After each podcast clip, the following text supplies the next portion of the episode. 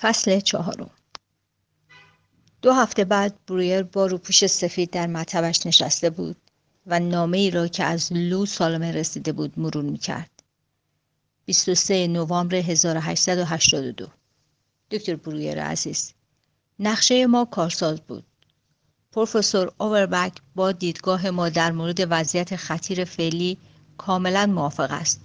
او هرگز نیچه را این چنین بدحال ندیده و تمام نفوذش را به کار خواهد گرفت تا او را برای مشاوره با شما راضی کند. نه من و نه نیچه محبتی را که هنگام نیازمان به ما ارزانی داشته اید فراموش نخواهیم کرد. لو سالمه. برویر نامه را کنار گذاشت. از یک هفته پیش که آن را دریافت کرده بود شاید این دهمین بار بود که مرورش می‌کرد. نقشه ما دیدگاه ما نیاز ما ما ما ما. آینه روی میز تحریر را برداشت تا خود را در حال گفتن کلمه ما تماشا کند. به شکاف صورتی و باریک لبها دقت کرد که حفره تاریک کوچکی را در میان موهای بور و زبر صورت احاطه کرده بود. حفره را وسیعتر کرد و بافت قابل ارتجاع لب را زیر لب نظر گرفت که در اطراف دندانهای زرد شده کش می آمد دندانهایی که همچون سنگ قبرهای نیمه دفت شده از لسته بیرون زده بود. مو و حفره شاخ دندان جوجه تیقی شیرماهی میمون یوزف بوریر. از منظره ریشش راضی نبود. این روزها مردانی با صورتهای اصلاح شده بیش از گذشته در خیابانها دیده می شدند. چه وقت او هم جرأت داشت اصلاح همه این موهای در هم بر هم را انجام دهد. از رگه های خاکستری هم که آهسته آهسته در سیبیل سمت چپ چانه و شقیقایش ظاهر شده بود متنفر بود. می‌دانست این موهای خاکستری زبر دار حجوم زمستان سرد و بیرحم است. متوقف ساختن گذشت ساعتها و روزها و سالها امکان پذیر نبود. برویر از همه آنچه در آینه می‌دید از فصل خاکستری عمر و موها و دندانهای حیوانی گرفته تا بینی عقابی که تا چانه پایین آمده بود. گوشهای بیش از حد بزرگ و پیشانی بلند بیمویش منزجر بود. تاسی از جلوی سر شروع شده بود و بیرحمانه عقب رفته بود تا با رسوایی سر به رهنش را به نمایش بگذارد. و چشمانش آرامتر شد. به چشمان خود نگریست. همیشه جوانیش را در آنها می‌دید. چشمکی زد. اغلب به خودش خود حقیقیش به یوزف شانزده ساله ای که در چشمانش خانه کرده بود. چشمک می‌زد و با ایما و اشاره با او سخن می‌گفت. ولی امروز از آن یوزف جوان خبری نبود. به جای او چشمان پدرش را دید که پیر و خسته در محاصره چروک ها و پلک های سرخ شده به او خیره شده بود. برویر مجذوب دهان پدرش شد که می‌گفت ما ما ما. این روزها زیاد به پدر فکر می‌کرد. لوپولوت بوریر ده سال پیش در هشتاد و دو سالگی یعنی چهل و دو سال بزرگتر از سن فعلی یوزف فوت کرده بود. آینه را کنار گذاشت. چهل و دو سال دیگر مانده. چطور این همه سال را تحمل کند؟ چهل و دو سال دیگر باید شاهد گذشت سالها باشد. چهل و دو سال دیگر باید به چشمانی که پیر می شود خیره شود. آیا گریزی از زندان زمان نیست؟ آه توان آغاز دوباره ولی چگونه؟ کجا؟ با چه کسی؟ با لو سالمه؟ نه. لو آزاد بود و هر زمان که می‌خواست می‌توانست از زندان او خارج شود. با او هرگز. ما معنایی نمیافت و چیزی به نام زندگی ما زندگی جدید ما شکل نمی گرفت. می‌دانست که دیگر با برتا هم ما معنایی ندارد. هرگاه می توانست از خاطرات کهنه و تکراری برتا بگریزد. عطر بادامی که از پوستش بر می‌خواست سینه برجستش که داخل لباس نمایان بود گرمای بدنش زمانی که در حال خلصه به او تکه می کرد. هرگاه می توانست از همه اینها فاصله بگیرد و از دور به خودش و این قضایا بنگرد در میافت که برتا برای او خیالی بیش نیست چه رویای احمقانه است اگر تصور کنیم که می توانیم برتای بیچاره شکل نگرفته و مجنون را کامل کنم و شکل دهم تا او هم به نوبه خود آنچه را می‌خواهد به من بدهد. ولی من چه می‌خواهم؟ سال اصلی این است. من در او دنبال چه میگردم؟ چه چیزی کم دارم؟ زندگی خوبی ندارم. به که شکایت کنم که زندگیم در سراشیبی برگشت ناپذیری افتاده است که دم به دم بارگیرتر می شود چه کسی زخم بیخوابی ها وسوسه های خودکشیم را درک می کند گذشته از اینها آیا من همه چیزهایی را که برای خوشبختی یک انسان لازم است ندارم؟ پول دوستان بسیار خانواده همسری زیبا و مهربان شهرت احترام. چه کسی مرا دلداری خواهد داد؟ چه کسی از پرسیدن این سوال آشکار خودداری خواهد کرد که بیش از این دیگر چه می‌خواهی؟ صدای خانم بکر که ورود فردریش نیچه را اعلام می‌کرد با وجودی که غیر منتظره نبود روی را جا پران خانم بکر کوتاه قامت عینکی با هیکلی تنومند موهای خاکستری دقت شگفتانگیز همیشگیش به داخل اتاق مشاوره برویر دویده بود. در واقع چنان در قالب نقش خود فرو رفته بود که از خود واقعیش چیزی دیده نمی‌شد. در شش ماهی که به استخدام برویر درآمده بود حتی یک کلمه حرف خودمانی هم رد و بدل نکرده بودند. برویر هرچه سعی می‌کرد نمی‌توانست نام کوچکش را به خاطر آورد یا او را در حال انجام کاری غیر از وظایف پرستاری تصور کند. آیا ممکن بود خانم بیکر هم به پیکنیک برود؟ نوفرای پرس صبح را می‌خواند. قابل تصور نبود. گرچه خانم بکر به عنوان یک زن در ذهن او جا نداشت ولی برویر او را مشاهدگر زیرکی می‌دانست و برای برداشت های اولیش از افراد ارزش فراوانی قائل بود. پروفسور نیچه را چطور دیدی؟ آقای دکتر رفتارش مثل یک نجیب زاده است ولی ظاهر نجیب زاده ها را ندارد. خجالتی و متواضع به نظر می آید رفتاری بسیار معدبانه دارد. کاملا متفاوت با بعضی از نجیبا مثلا آن خانم روسی است که دو هفته پیش به اینجا آمده بود. برداشت برویر از نامه درخواست مشاوره پروفسور نیشه هم همین بود. بسیار معدبانه نوشته بود. در صورت که برای دکتر برویر مناسب و مقدور باشد ظرف دو هفته آینده با هدف انجام مشاوره سفری به وین خواهد کرد تا دریافت پاسخ نزد دوست دوستش پروفسور اووربک در بازل خواهد ماند. وقتی نامه نیچه را با یادداشت‌های آمرانه لو سالمه مقایسه کرد که در آنها از خواسته می‌شد در زمانی که لو تعیین می‌کرد وقت خود را برای ملاقات با او آماده کند بی اختیار به خنده افتاد. برویر در انتظار ورود نیچه نگاهی به میز تحریرش انداخت. ناگهان متوجه دو کتابی شد که لو سالمه را به او داده بود. روز گذشته در یک وقت آزاد نیم ساعته نگاهی گذرا به کتاب ها انداخته بود و آن را جلوی چشم رها کرده بود.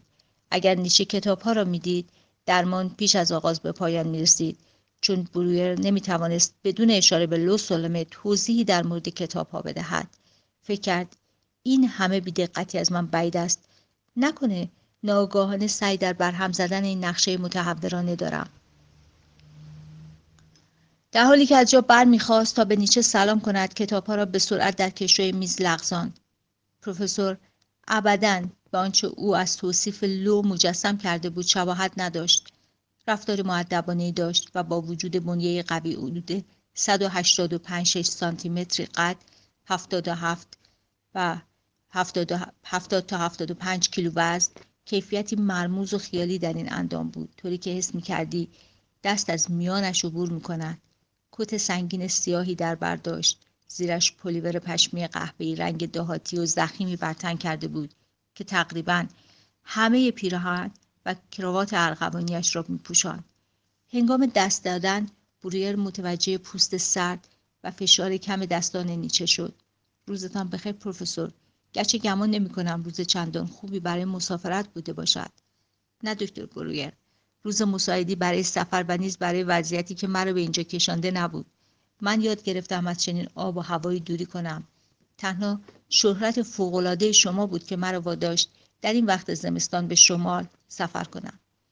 نیچه پیش از نشستن بر صندلی که برویر تعارفش کرده بود کیف رنگورو رفته و برآمده را به دقت ابتدا در یک طرف صندلی و بعد در طرف دیگر به زمین گذاشت. معلوم بود دنبال جای مناسبی برای تکیه دادن کیف است.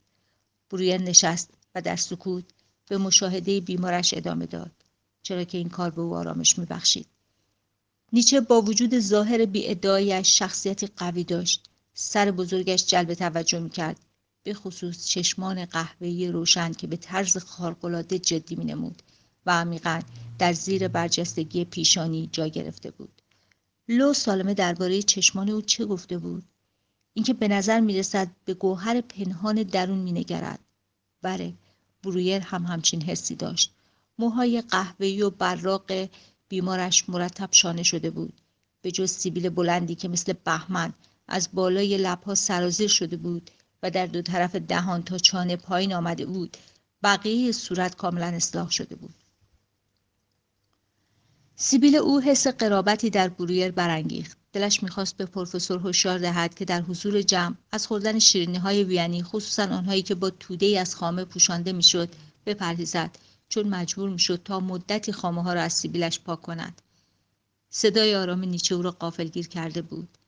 لحن هر دو کتابش برعکس محکم جسورانه آمرانه و خشن بود. هرچه میگذشت برویر بیشتر متوجه تفاوت میان نیچه ساخته از گوشت و خون و نیچه نمایان در قلم و کاغذ می‌شد. برویر پس از صحبت کوتاهش با فروید دیگر به مشاوره غیرمعمول نیندیشیده بود. حالا برای نخستین بار در عاقلانه بودن دخالت در این ماجرا شک کرده بود. لوستالمه افسونگر آن هیلگر بزرگ مدت هاست که رفته و به جایش این پروفسور نیچه سادلو و از همه جا بیخبر نشسته است. بیشک در همین لحظه گرفتار چیدن دستیسه دیگر بود. نه جرأت ورود به این بازی را نداشت. برویر اندیشید زمان مناسبی برای این افکار نیست. مردی که تهدید به خودکشی کرده در حال حاضر بیمار من است و باید توجهم کاملا به او جلب باشد. سفر چطور بود پروفسور نیچه؟ شما تازه از بازل اومدید. اینطور نیست؟ نیچه در حالی که شق و لق نشسته بود پاسخ داد بله آنجا آخرین توقفگاه هم بود. همه زندگی من به سفر مبدل شده و کم کم احساس می‌کنم خانه من تنها مکان آشنایی که همیشه به آن باز میگردم بیماریم است. برویر حس کرد مخاطبش اهل صحبت اضافه و غیر ضروری نیست. پس پاسخ داد بنابراین اجازه دهیم که فوراً به بررسی بیماریتان بپردازم. نیچه پرونده زخیم انباشته از کاغذ را از کیف خارج کرد و گفت بهتر نیست از مطالعه این مدارک آغاز کنیم. من تقریبا در تمام عمر بیمار بودم و شدیدترین مرحله را ده سال اخیر پشت سر گذاشتم. گزارش کامل مشاوره های قبلی اینجا موجود است. اجازه می دهید آن را تقدیم کنم. برویر به نشانه تایید سری تکان داد. نیچه به طرف میز آمد. پرونده حاوی نامه ها گزارش بیمارستان نتیجه آزمایش ها را پیش روی او گذاشت. برویر نخستین صفحه را که فرست نام 24 پزشک همراه با آدرس و تاریخ مراجعه به آنها بود از نظر گذران چند نام برجسته سوئیسی آلمانی و ایتالیایی را شناخت. بعضی از نامها آشنا به نظر می رسید همه پزشکان کم نظیری بودند. سه نفرشان کسلر توریان و کونیک را به خوبی می شناخت. تحصیل کرده وین هستند. پروفسور نیچه همونطور که اشاره کردید عاقلانه نیست مشاهدات و نتایج این مردان حاضق را نادیده بگیریم. با این حال در صورتی که کارم را با آنها شروع کنم ضرر بزرگی می کنم. این همه اقتدار و این همه نظرات و نتایج معتبر به نیروهای خلاقه و قوه تصوری انسان لطمه می‌زند. درست به همین دلیل است که ترجیح می دهم همیشه اول نمایشنامه ها را بخوانم بعد اجرایشان را ببینم و یا نقدشان را مرور کنم آیا شما همین کار را در خود انجام می دهی و چنین تجربه داشته اید؟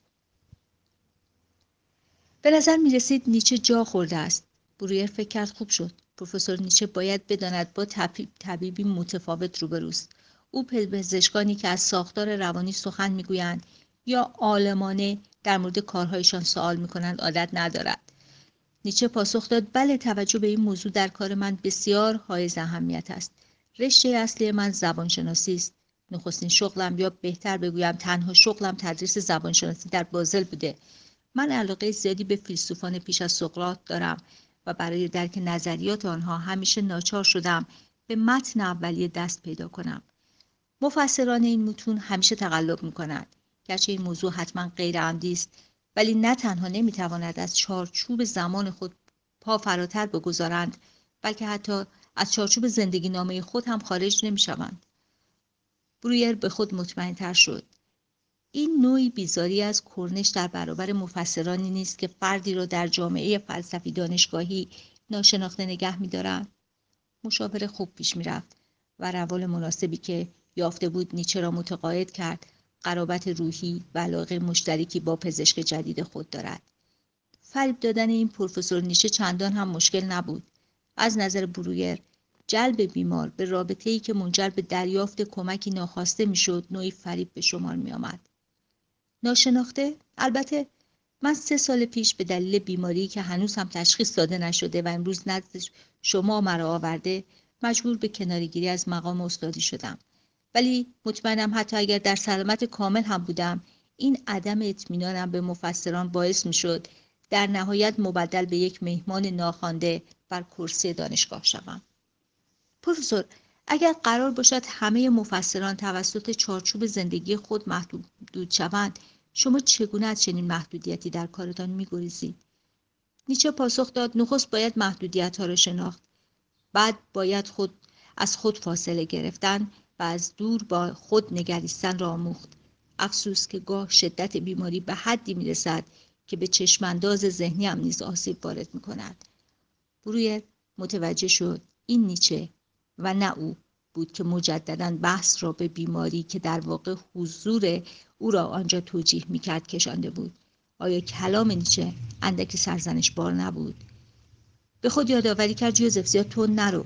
نمی‌توان بیمار را وادار کرد به پزشکش اعتماد کند.